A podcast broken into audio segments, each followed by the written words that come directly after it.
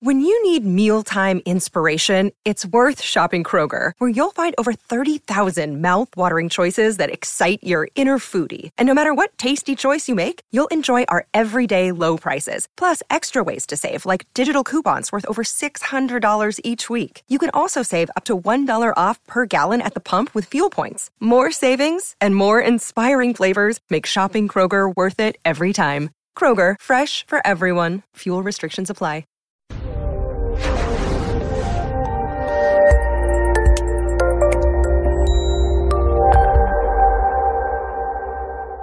This episode was pre recorded as part of a live continuing education webinar.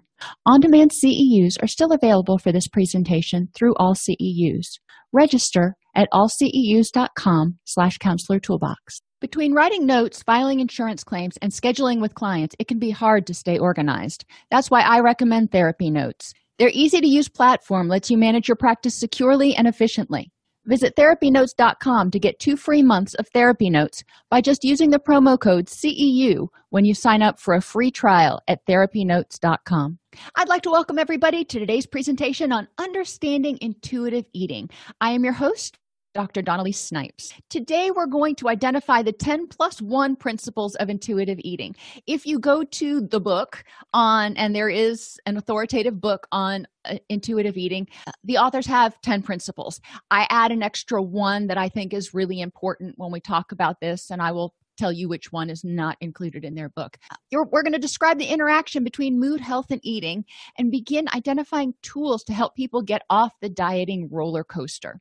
Now, a lot of us work with people who have mood issues. A lot of us work with people who are in recovery from addiction. Very rarely do people come to a mental health counselor and say, I want to lose weight. So, why are we talking about this? Because people need to have good nutrition in order to fuel their body and give it the building blocks it needs to make the neurotransmitters so they can feel happy and healthy and all that kind of stuff. We want people eating healthfully. We don't want them going on super restrictive diets. Diets also reduce self esteem and, and other things. When people are obese, it often impacts their sleep people with obesity have a much higher rate of sleep apnea. It obesity, having excessive body fat, is correlated with alterations in testosterone and estrogen levels, which can also affect mood. We want people to be be able to maintain a weight that is appropriate for them. And I have lots of issues with the BMI scale because that doesn't take into account your proportion of bone to muscle to fat. It's just height and weight and that do- doesn't give you a good idea because there's a lot of bodybuilders who have excessive bmis and they are in really good health um, maybe have a little too too little fat as a matter of fact there are other ways to measure uh, body composition but what we're really talking about here is helping people find that niche where their body wants to be their biological set point other interesting points about eating that uh, when people are obese they actually show that they have lower dopamine than people who are not obese. Dopamine we know is our seek it chemical and it's associated with the endogenous opioids which are our pleasure chemicals. And there are lots of neurobiological overlaps between our reward pathways for food as well as our reward pathways for other addictions people in recovery from other addictions very often engage in unhealthy eating not intuitive eating because they are trying to cope with feelings. A lot of these things are going to come out, which is why food and intuitive eating may become a part of a treatment plan for people. So let's go on to what intuitive eating is. And this is from intuitiveeating.org. Reject the diet mentality, honor your hunger, make peace with food. And I call this forbid forbidding. And we're going to talk about that some more. Challenge the food police in your own head respect your fullness, discover the satisfaction factor, use food for physical nourishment and not in response to feelings, respect your body, exercise, and honor your body with good nutrition. Now, I know exercise is not part of eating necessarily, but it's one of those factors that the authors included in the 10 principles for intuitive eating. And we'll talk about why that is when we get down there. Rejecting the diet mentality is the first principle. we want people to develop a lasting way of eating. If you go on a diet, or when you go on a diet, people typically cut out certain foods that they fully intend to add back in later, and they typically restrict their caloric or their energy consumption significantly and not to a level that can be maintained. Yes, you may lose weight quickly that way. And for some people, that's important, you know, under medical supervision, yada, yada, yada. But for most of us, the preferred way to do it and the way to make a more lasting change is to figure out how we can eat healthfully and for nourishment in a way that makes sense for our own body. For people with eating disorders, this is a terrifying concept. They like numbers, they like to be within certain guidelines. If you're working with somebody with an eating disorder, you're going to have to really ease into this and respect their way of coping. Therefore, maybe looking at instead of only eating 800 calories a day, let's look at what somebody your age, weight, size, gender, etc., how many calories you, you know, ideally are supposed to be getting to have healthy nutrition. And let's start working from there. That may make them feel a little bit more comfortable. A lot of times people with eating disorders are not ready or willing to quit counting calories and carbs and macros and you know all that kind of stuff. We want to work with them for your person who doesn't have an eating disorder helping them recognize that we want them to be able to eat healthfully and eat what they want forever. Generally, if you eat for hunger and hunger alone and you stop eating when you're full, your body is going to help you stay at your quote biological set point, which is the appropriate, generally, weight for you. It may not be the same for your neighbor or your sister or your mother. It's the appropriate weight for you and your body will self regulate its energy requirements in that way. Yo yo dieting wreaks havoc on your body and leads to weight gain and low self esteem. Yeah, go figure. Yo yo dieting leads to weight gain. But we see it over and over and over again. People go on these restrictive diets for a period of time, then they get off the diet and they haven't changed their habits or the reasons that they're eating or how they're eating. And the weight comes back on and then some. Research has shown that recurring attempts to diet signals the body that food supply is often insufficient and leads to greater fat storage than if food was always abundant. When you work with someone with an eating disorder, for example, initially when they start eating a appropriate level of food, appropriate level of energy for them, they are probably going to gain weight. And this is terrifying for them. And this we're talking about intuitive eating in general here this is not a recommendation for necessarily someone with eating disorders but i do feel it's necessary to point out some of these challenges when the body realizes that there isn't a famine then it doesn't hold on to fat quite as much dieting is correlated with the development of metabolic syndrome which is characterized by central obesity belly fat, insulin resistance, and hypertension that increase the risk of type 2 diabetes and cardiovascular disease. They've seen that people who diet more often and especially tend to diet more restrictively tend to have worse overall physiological health outcomes. Dieting puts additional stress on the cardiovascular system, especially this, this yo-yo dieting because you know you'll lose a certain amount of weight in a period of time, but generally the weight comes back on a lot faster, and the cardiovascular system evidently has a hard time keeping up. And recurrent weight gain is associated with increased depression and hopelessness. So many people go in and they lose weight and they feel like, okay, you know, I'm finally back down to, you know, whatever weight and then they gain it back and they feel defeated and oh i don't want to diet again and then they go on a diet again and each time they go on a diet a lot of times it gets harder and we know the older we get the harder it gets to lose weight too.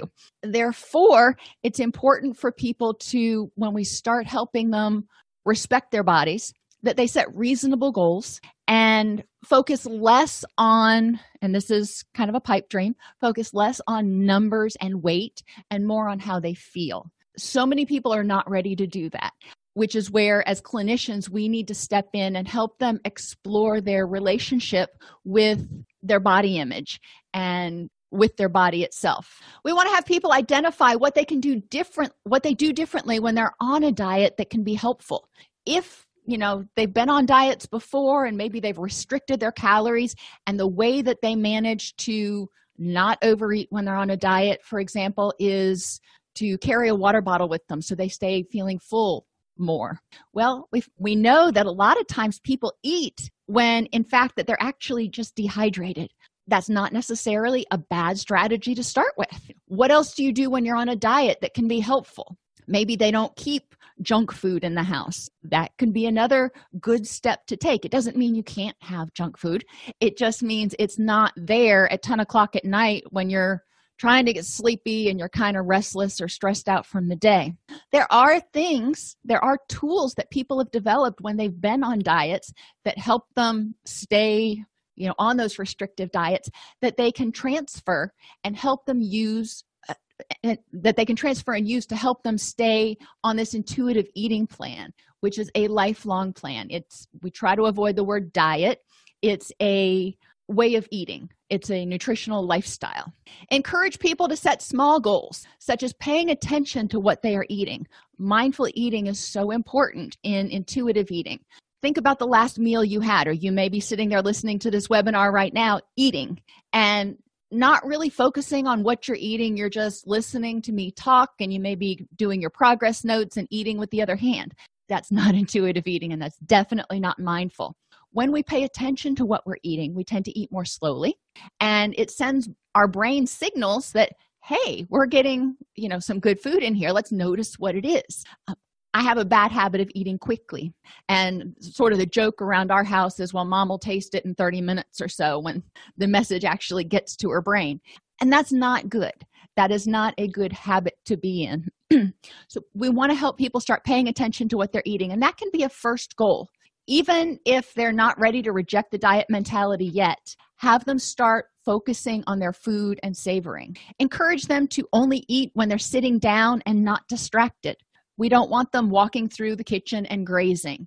That's not intuitive eating that's habit eating or stress eating or cog- we'll talk about cognitive eating in a little while where you start thinking about oh that sounds really good. I need to have that right now. And you get hooked with that thought i have to have a pizza right now. I have to have uh, whatever.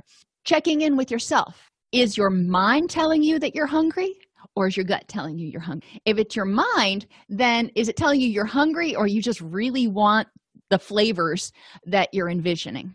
Encourage people to eat from dishes not the box. And if you go and get fast food or something at lunchtime you're not going to have particular dishes. I don't expect you to keep dishes at work. But encouraging people to not be you know having the whole bag of m&ms or the whole bag of oreos and just sitting there eating get out a serving whatever serving is for them put it on a plate and then notice what they're eating and how much they're eating. It is so easy if you're eating out of a box to all of a sudden eat the whole box and be like, oh my gosh, didn't even realize put it on a plate. And we talked earlier about potentially carrying a water bottle. That helps a lot of people who otherwise are often dehydrated. Coffee. Now, I drink decaf, so it's a little bit different, uh, but caffeine is a diuretic. When people are drinking Coke, Dr. Pepper, coffee, uh, caffeinated coffee, tea, anything with caffeine in it, they're depleting the fluid in their body. And you think, well, they're putting fluid in their body. Yes, and they're depleting it at the same time at a faster rate than they're replenishing it, which is why so many people, especially Americans, are chronically dehydrated. Encourage people to carry a water bottle. You can get the water bottles now that have the little um, insert that you freeze so it stays cold all the time. I know I prefer cold water. Remain aware of hidden forms of dieting. Some of our clients will try to argue or adopt certain methods of eating and say, well, this is not a diet. This is a lifestyle. This is a low carb lifestyle or a low fat lifestyle or a grain free lifestyle. Intermittent fasting. I only eat for the six hour window every day. Taking supplements to lose weight. When I was watching TV the other day, they had a supplement on that the people were bragging that they didn't have to change their eating habits at all. They just took this supplement and they lost four times more weight. And I'm thinking to myself, well, there's probably a problem with that yeah i'm, I'm not sure what it is but is that really what we want to do? And excessive exercise can also be a hidden form of dieting. Okay, I, I can eat this, but I have to do an extra two hours at the gym. Challenging people to look at why they're doing this. If they are eating low carb because they feel better when they are low carb and their doctor's good with it, well, that's fine. Um, if they are eating low carb because they want to drop fat really fast and get extra lean, well, that's the diet mentality. We want to look at the rationale, not just the behavior, but the rationale behind the behavior. Encourage people to honor their hunger and become aware of their body cues. When are you hungry? And a lot of us really don't get hungry that often because we tend to not intuitively eat. And so our body never actually gets or rarely gets to that point of actually being hungry where you're like, oh my gosh, I'm so hungry, I could eat the paint off the walls. Been there a few times, but just learn to differentiate between being hungry and thirsty. For me, when I'm thirsty, I have a feeling in the back of my throat. It feels kind of dry and tickly, if you will. Sometimes, if I don't know, I just drink a glass of water first and wait 15 or 20 minutes. And if I'm still hungry, then, you know, I have an idea. And sometimes your body is having you crave or cueing you that you want to eat a per- particular type of food salty, sweet, sour, something. Those tastes often indicate your body is telling you it needs something. And when we're eating, when we're craving salt, a lot of times our body may be having difficulty regulating our fluid, could mean that we're dehydrated. That's beyond the scope of this presentation right now, but there's a lot of information out there about listening to your body cues and what different cues may mean. We'll talk about some of them in a little while. When people don't intuitively eat. Sometimes they eat when they're not physically hungry because the clock says so. It's five o'clock. This is when we eat dinner. I'm gonna eat. No, that's not intuitive eating. That's eating by the clock. Or, you know, I am famished and it is 2:30 in the afternoon. That's not, you know, I ate lunch two hours ago and dinner's not for three hours. I can't eat right now. No, that's not honoring your hunger. If you are famished, if you are having those true body cues that you're hungry, you know intuitive eating would say you know let's take a look at that. Some people eat when they're tired. You think well if maybe i'm tired because my blood sugar's low so let me eat. Or you know, i'm i'm tired and i'm having a hard time falling asleep so let me eat. Maybe it'll help me get sleepy. It's amazing how we think food can both keep us awake and get us sleepy.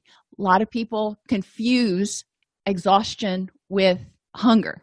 Remember that our circadian rhythms are responsible for helping regulate the secretion of ghrelin and leptin, our hunger and satiety, satiety hormones. Therefore, if we are sleep deprived, our internal body cues are probably going to be somewhat out of whack anyway.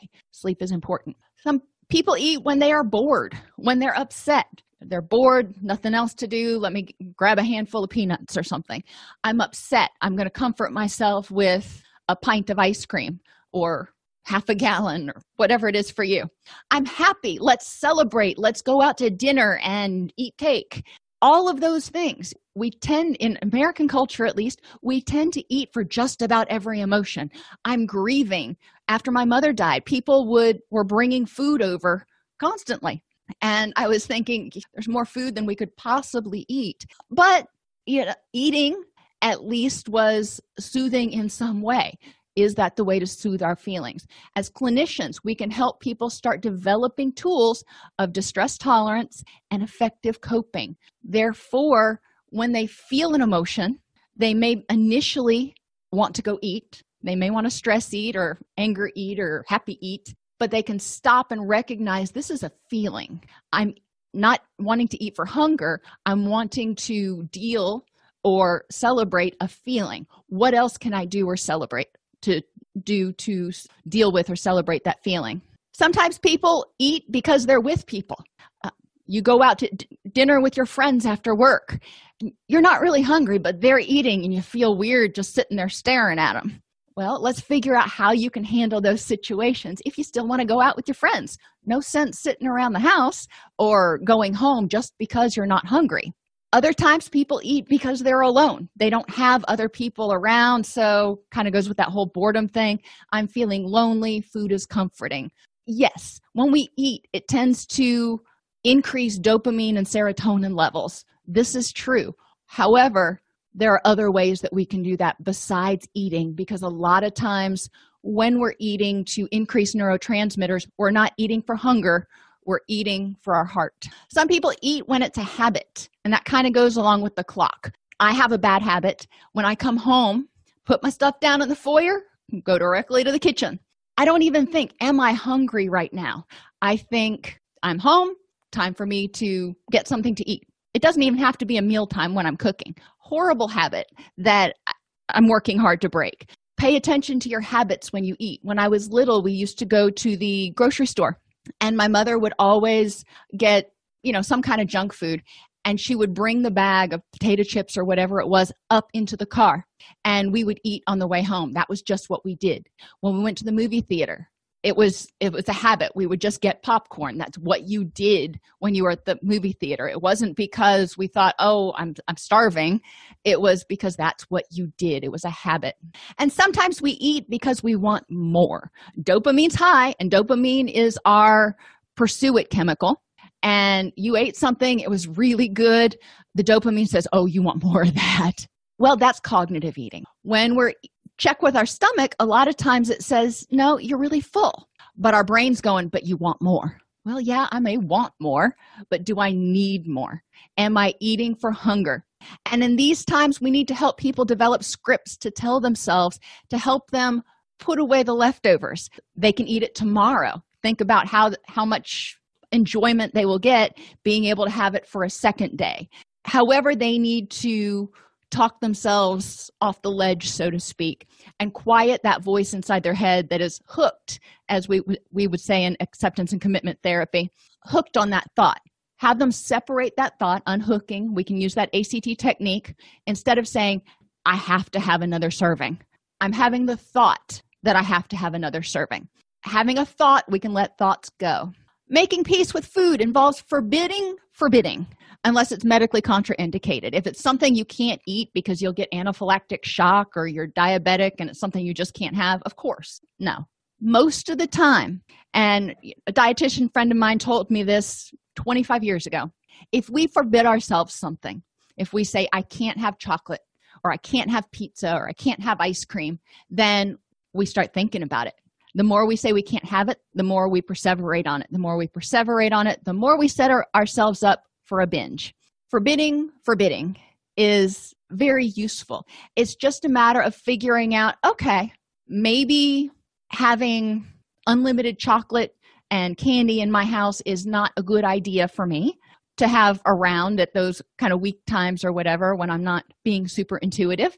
But it doesn't mean I can't have them. I can have, I can keep um, snack packs, for example, in the freezer at the office. Something that can allow me to have a small amount but so i don't feel deprived but i'm not as tempted to return to cognitive eating as opposed to uh, intuitive eating.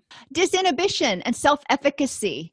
When and they find the more people are restrictive about food the more likely they are to disinhibit which means if you're on a diet and you know you're only supposed to eat 800 calories a day and you have a big breakfast and you eat 450 500 calories which really isn't that big of a breakfast. People who tend to be more restrictive might disinhibit after that and go well i blew it. There's no way i can only eat 200 calories the rest of the day. I blew the day. I might as well just eat whatever. It's a free for all and there's a sense of no self efficacy there no ability to control what they eat disappointment. We want to help people be able to reset more quickly. A lot of people with disinhibition they don't reset until the next day. We can help people start to reset and think okay i overate at that meal or just now. It doesn't mean i have to continue to overeat for the rest of the day but it also doesn't mean i have to not eat anymore for the rest of the day. We want to help them reset just like we talk about in dialectical behavior therapy improve the next moment. All right that moment you know i wasn't eating really intuitively may have overeaten. How can i improve the next moment? How can i get back on the path of intuitive eating? We don't want people to get on that yo-yo where they overeat and then they starve because that again sets them up for overeating again and more disinhibition. Encourage people to address food phobias. This can be any food that people are quote afraid of. I can't eat that, that that's just i can't that's not something i can eat because i'll gain weight or i won't be able to control what i eat. Encourage people to look at food that they've forbidden and why they've forbidden it and explore those fears about the food and their relationship with those food. Challenge the food police. The food police are those voices in your head that tell you which foods to eat or not to eat. You know, you should eat this, but and you shouldn't eat that. Well, you know I don't like the word should. The food police tell you how much to eat. They are the ones that are looking at your plate going, "Really? Do you need that much?" The food police tell you how much to weigh, when to eat. A lot of us grew up in families where the food police uh, were part of the clean plate club. You were supposed to stay at the table until you finished your dinner. Didn't matter whether you were stuffed or not you were supposed to stay there until you finished your food. A lot of us internalized that message so we hear the food police going you need to finish what's on your plate. The food police might t- tell you about who's judging you who uh, else in the room is looking to see what you're eating and judging whether you should or shouldn't be eating that and the food police again tell you what you should or shouldn't have eaten. We need to just shut down that food police. Get in the moment and focus on what is my body telling me that i want to eat i need to eat. And we're going to talk in a little while about how to figure out how much to eat once we start recognizing the difference between hungry full and stuffed help people explore where these voices came from. Where did this food police come from? The media the media is horrible about that telling you how much you should eat, how much you should weigh, what foods are bad, you know, on any particular week you're cutting media is telling you to cut something out of your diet completely which goes back to that whole forbid forbidding. Now your family may have had very interesting rules around food. Other people may have made comments to you at one time or another. Maybe you were eating a bear claw and somebody walked by and said you know do you really need to be eating that right now oh my gosh that would stick with so many people. Bear claw sounds really good right now. Um, but i digress. Personal knowledge could be another place where those voices come from. And personal knowledge is a good thing. That goes with intuitive eating. Personal knowledge says you know i know when i eat that i feel kind of sluggish for the rest of the day. So maybe that's not the best food for me or i know when i eat that i feel really good and energized.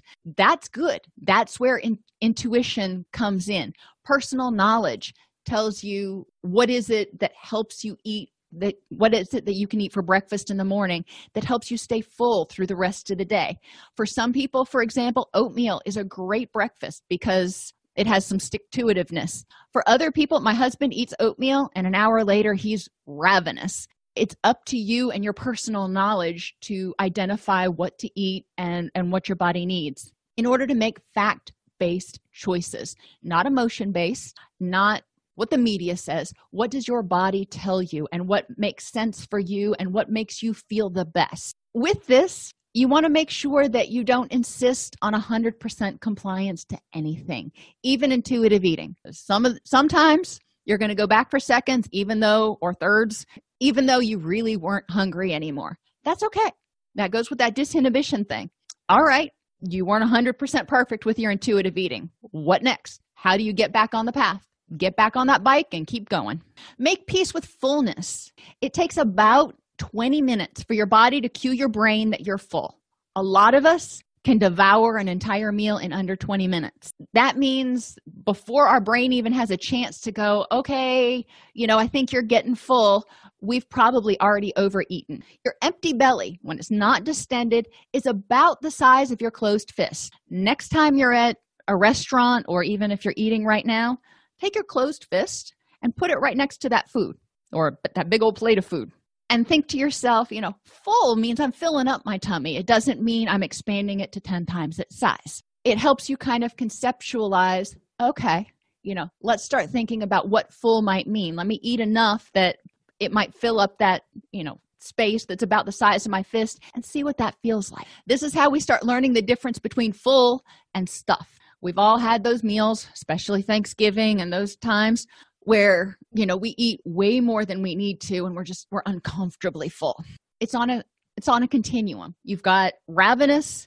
to stuffed and everything in between figuring out where comfortably full is. You're not still hungry, but you're not over full either. In order to do this, to make peace with fullness, we have to help people slow down. Encourage them to eat with their left hand. Takes a lot longer, feels a lot more awkward, probably don't want to do it in public. Have them take mini bites. They can cut their food up before they even start eating into very, very small bites. The cool thing about mini bites is you can take time to savor and identify different flavors, figuring out what's kind of what's the smallest bite I can take and get all of the flavor from this food. Fork down between bites, put your fork down. Or if you're eating something that's hand food, put the hamburger down. Put it down, wipe your hands on the ta- on the napkin, chew your food, I'm not a big one. I know you're supposed to chew your food like 20 or 30 times or something. I'm not going to count how many times I chew my food. I'll just be honest with you. And I start grossing myself out when I can hear myself chewing anyway. That's probably not going to be something I will do. May work for other people. I would rather focus on the flavors as I'm eating, you know, and sometimes the texture. Encourage people to remember that leftovers are going to be there to enjoy tomorrow. Once you're full, okay, let's put it aside and then you can enjoy it tomorrow and maybe even the next day and the day after that. Stay hydrated. Hydration helps us feel fuller, helps us feel more content and, and satiated. And encourage people to learn about foods and eating patterns that promote fullness for them. Higher fiber tends to make people feel fuller. When we eat healthfully, when we have actual grains and vegetables and stuff in our diet we tend to have more fiber which tends to make us feel fuller and and and stay feeling fuller longer. Encourage people to use food for hunger not emotions. Have them make a list of their feelings and ways to cope with or celebrate them without food. You know every feeling. Um Wesley just said he tried to explain the concept of mini bites to his cat and she hates it. Oh yeah, it, cats are not intuitive eaters. They are extremely picky, but um, that's probably the funniest thing I've heard today. Anyway, make a list of your feelings and ways to cope with or celebrate them without food. When you're happy, what can you do to celebrate? When you are sad or depressed or lonely, this kind of goes with those distress tolerance skills from dialectical behavior therapy. Whatever it takes for people encourage them to have a list. And it's important to actually have that list written down because when they are emotional when they're in their emotional mind they may go for that autopilot response of eating. If they have a list then they're more likely to at least check the list first they may not like anything on there but they'll at least check it first. Have people pause before getting food to notice if they're hungry or something else. Too often we just eat on autopilot encouraging people at least at the beginning to keep food journals. And they have lots of apps online which are really awesome. I suggest people keep online journal uh, nutritional journals so they can get a breakdown which happens automatically in a lot of the apps of the vitamins and minerals they're getting then they can go back and look at what they've eaten and how they felt. They may notice, you know, the USRDA, the recommended daily allowance of the different vitamins, is very generic, about this much for every adult. Okay, well, a six foot five, um, I don't know how many hundred pound man is going to need more vitamins than me at five foot four the RDA is a general guideline. You may not need as much, or you may need a little bit more of certain nutrients to feel good. Check on those, check at your nutrients on those days that you feel good and go, okay, you know, this is what I ate. These are the nutrients that I had. Okay, maybe my vitamin C was a little low. It is what it is. That's okay. On the days you don't feel so good, take a look at what you ate. Maybe you realize you didn't get enough protein or whatever the case may be. It can give you ideas. If you're having particular cravings, pay attention to that. Look at your nutritional printout to figure out are there particular nutrients that you might be low in and what foods can you use to maybe supplement that nutri- nutrient if that's something that that you want to do and i say foods because our body can synthesize food from uh, or nutrients from food a whole lot better than nutrients from a pill. And it is way too easy to od on different nutrients which throws the whole system out of whack. Try to get it from natural foods. Generally, if you're low in a particular nutrient like magnesium, you may be craving a particular food like chocolate. And that's your body going, hello, magnesium levels low, got to have something. Or if your iron is low, you may crave red meat. I'm a vegetarian. I don't eat meat. And if I have this insatiable craving for red meat, I'm thinking, oh, I'd love a steak right now. That gives me a clue that my iron might be a little bit low or my or my um, vitamin b12 either way i know that there's something amiss because i just don't crave that encourage people and that's where the intuition comes from knowing what your body is trying to communicate checklists. If people aren't willing to keep journals they can have a checklist that they go through before they eat. Am i hungry? Am i sad? Am i this? Am i that? And also dishes goes back to that whole don't eat out of the bag. If somebody has to put their food they made the decision that they're going to put their food on dishes and not eat out of the bag they may think twice before eating. I know i do. If the kitchen is all clean and shut down for the night so to speak and i get a craving for a snack i may go in there and i'm like you know what? No. You know i just i don't want to have to do a dish. And i already did the dishes for the night. Maybe it's just because i'm lazy but it works for me. Encourage people to reconceptualize food addiction and reclaim their power. Addictions are a coping response to dysphoria. It doesn't mean that you have complete control over all foods. Addictive behaviors whether it's eating drinking sex otherwise alter neurotransmitter levels. It increases serotonin it increases dopamine it increases endogenous opioids. They found that the core reasons for compulsive food consumption include reward driven eating as opposed to physiological hunger. Their people are often trying to eat to raise those dopamine and serotonin levels. They don't feel well. Their neurotransmitters are out of whack. It's important to recognize why they're eating. Does it mean that they can't eat now because it's not physiologically driven no not necessarily. I mean ideally they wouldn't but i want them at least in the beginning just to start developing an awareness of why they're eating. Some people have a psychological preoccupation with food that cognitive eating that i talk about. I'll watch commercials on tv and which is why i love the non-commercial tv and i'll see something at nine o'clock at night that just looks fabulous and i start thinking about it and perseverating on it. And that could lead me to eat not for hunger, but because that sounds really good right now. Perceived lack of control around food is often another reason for compulsive food consumption. People don't feel like they can control themselves if they have M&Ms in the house or or whatever. Part of this is autopilot and goes back to that preoccupation. They're hooked to their thoughts. They're telling themselves, if it's in the house, I cannot help but eat it. Well, let's unhook from that thought. I am having the thought that if it's in the house i can't help but eat it. And then start working working through dealing with those thoughts. And some people compulsively eat because of frequent food cravings which can be because of emotional reasons. But when we're talking what i'm talking about here is more persistent nutritional deficiency. They're not getting enough of something.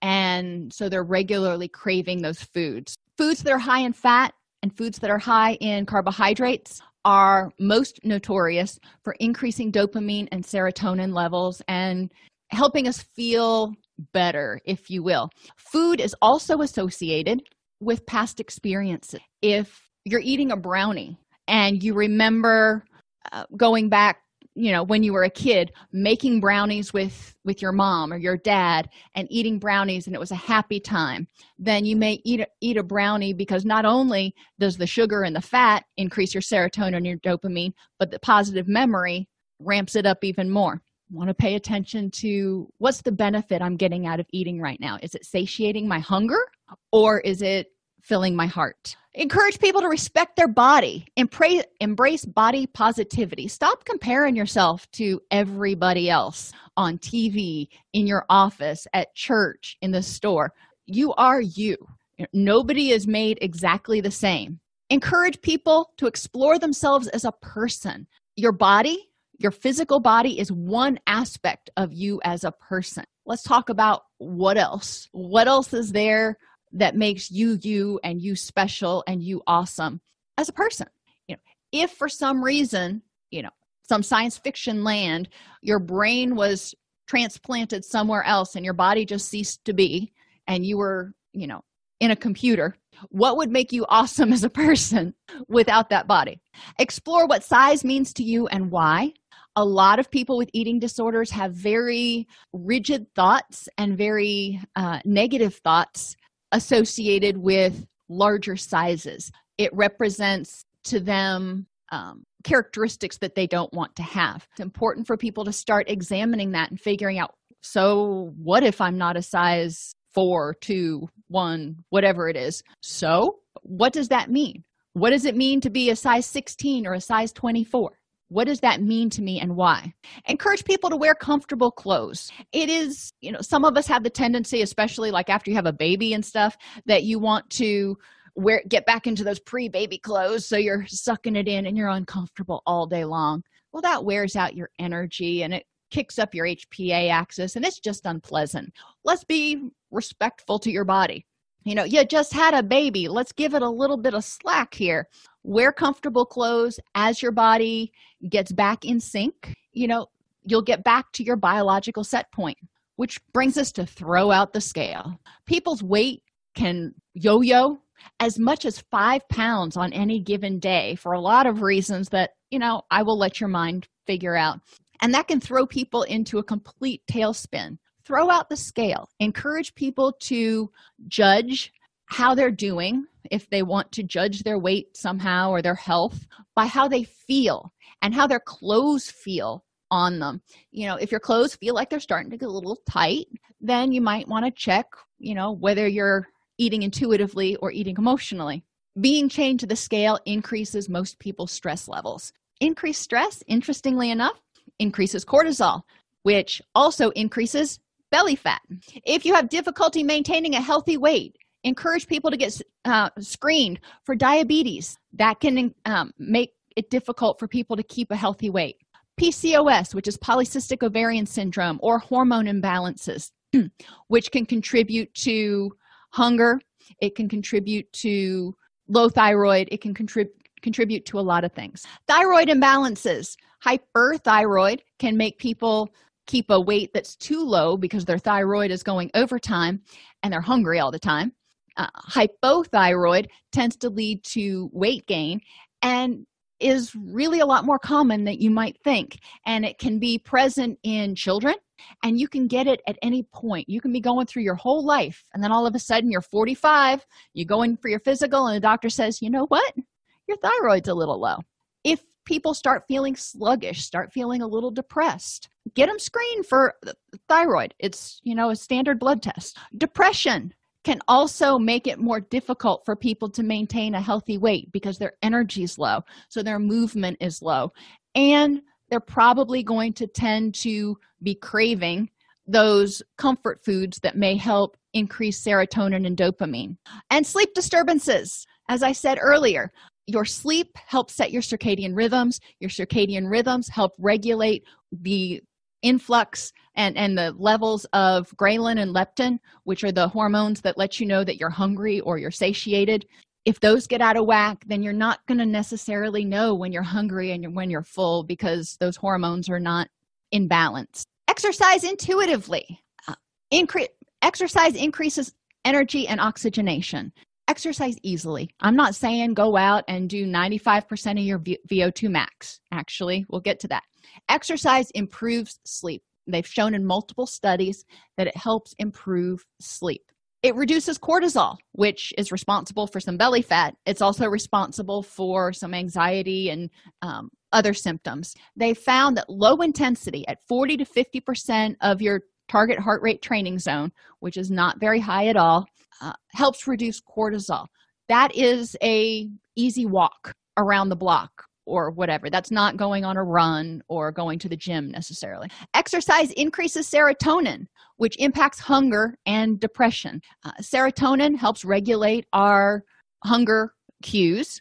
Melatonin is made from serotonin so if you have enough serotonin you have enough melatonin you're probably going to sleep well.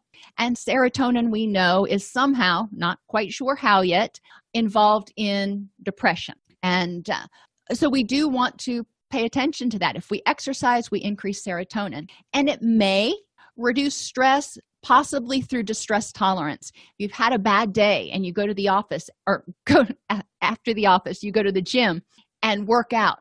You may be working out some of that stress that built up during the day some of that cortisol that's circulating through your body which can help you relax and get better sleep and feel better.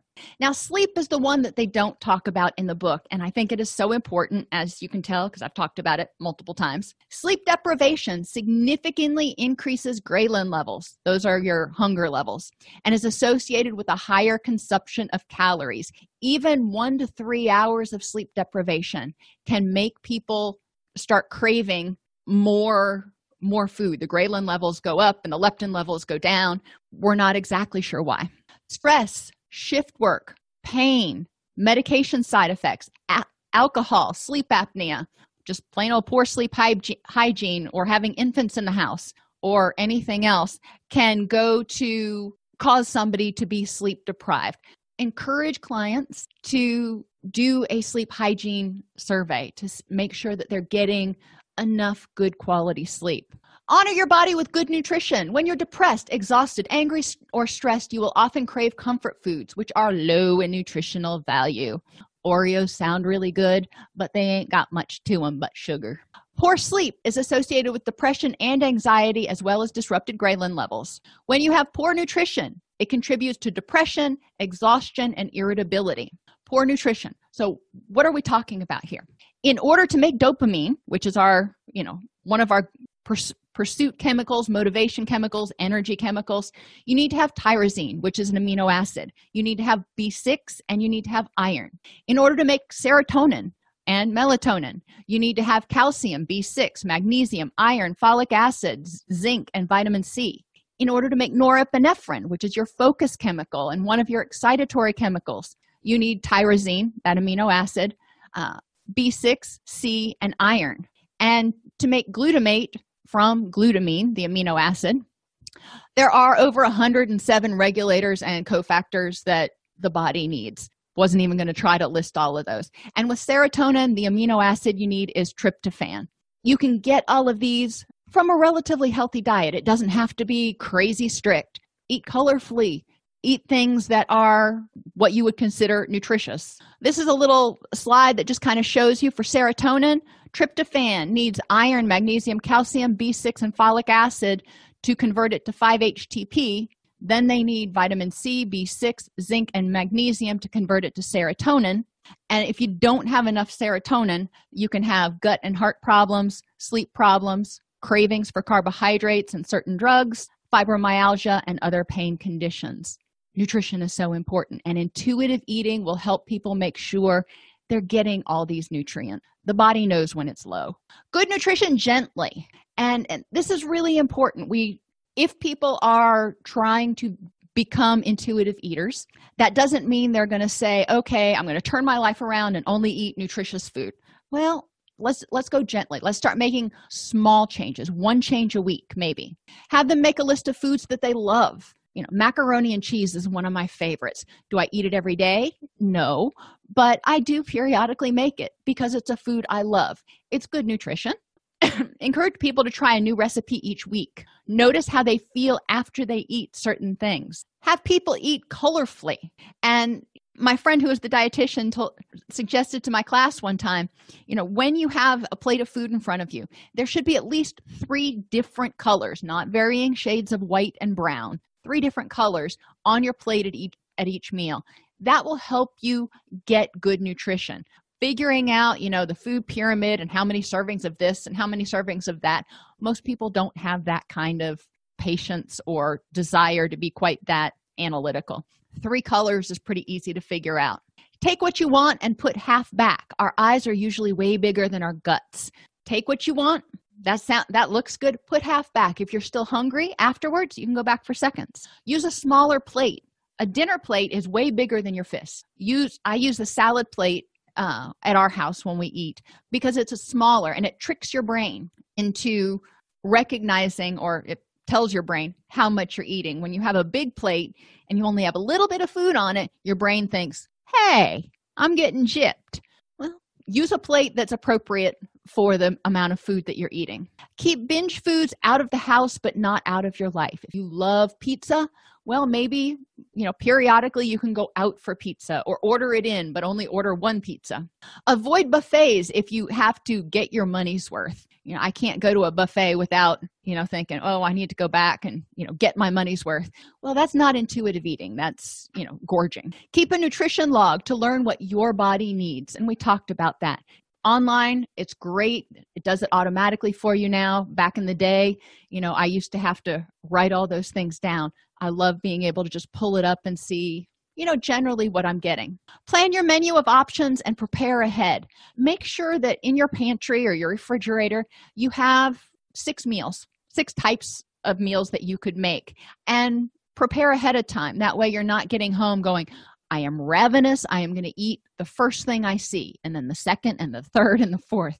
If you have your meals ahead of time, in our house, I will make pasta ahead of time. I'll make rice ahead of time. I will make a, a lentil loaf ahead of time. And then I can combine them in different ways with different vegetables and things throughout the week. Because by the time I get home from work, I'm not really thinking of being, you know, whoever some famous chef is. Close the kitchen. Once you finish eating for the day, do the dishes, clean the sink, and then the kitchen is closed. A lot of times we won't want to disturb the cleanliness and go back in there and make a mess. And as I said multiple times, keep a water bottle with you. Significant evidence indicates episodic dieting and yo yo weight loss is physically and psychologically harmful. Intuitive eating teaches people to pay attention to the signals their body sends them, learn to differentiate between hunger, exhaustion, emotional states, and compulsive thinking, and address the underlying issues of cravings and excessive hunger. And when I say underlying issues, again, I'm referring to any physiological issues that may be going on, such as sleep deprivation that is increasing your ghrelin levels and your cortisol levels too high.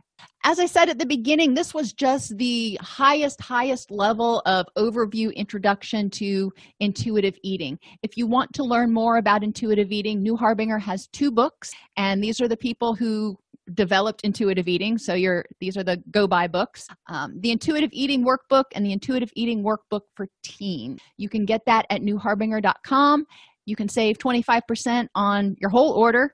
Uh, this this particular order uh, with promo code 1168 snipes are there any questions? I was afraid i wasn't going to get through by one o'clock but i managed to uh, pull it through.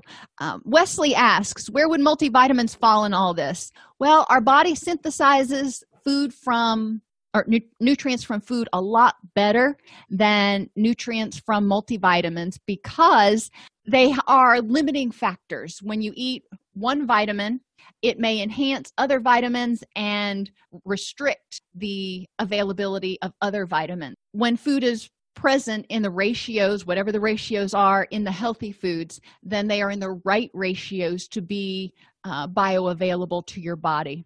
Does that mean that nobody should ever use a multivitamin? Not necessarily. I know there are a lot of doctors who are actually recommending against them now but there are a lot of doctors who still recommend. You know, that's that's a medical decision as far as multivitamins impacting hunger no they haven't really found an impact on hunger throughout the day of multivitamins what we do know is if somebody is super deficient in a particular vitamin or mineral then they're probably going to have cravings but cravings are different than hunger uh, like i was talking about the red meat craving. I can have that craving and not be hungry at all but i can th- be thinking I, I would give anything for a steak right now. Encouraging people to pay attention to their cravings so at their next at the next time that they're hungry they might be able to satisfy that. And and again going back to that not insisting on 100% compliance there are going to be times when people may throw their hands up and just be like you know what? Screw it I want to eat right now. And it could be because of grief, it could be because it is a celebration and, you know, somebody has cake, whatever the case is. It's a matter of being kind to yourself and then getting back on the horse, not staying on the emotional eating path or the cognitive eating path, but at a certain point saying, okay, I allowed myself to experience that emotion or to do what I had to do. Now I need to, you know, get back on the intuitive eating bicycle, so to if this podcast helps you help your clients or yourself, please support us by purchasing your CEUs at allceus.com or getting your agency to sponsor an episode. A direct link to the on-demand CEUs for this podcast is at allceus.com slash podcast CEUs. That's allceus.com slash podcast CEUs. To sponsor an episode of Counselor Toolbox and reach over 50,000 clinicians per week, go to allceus.com slash sponsor. Thank you.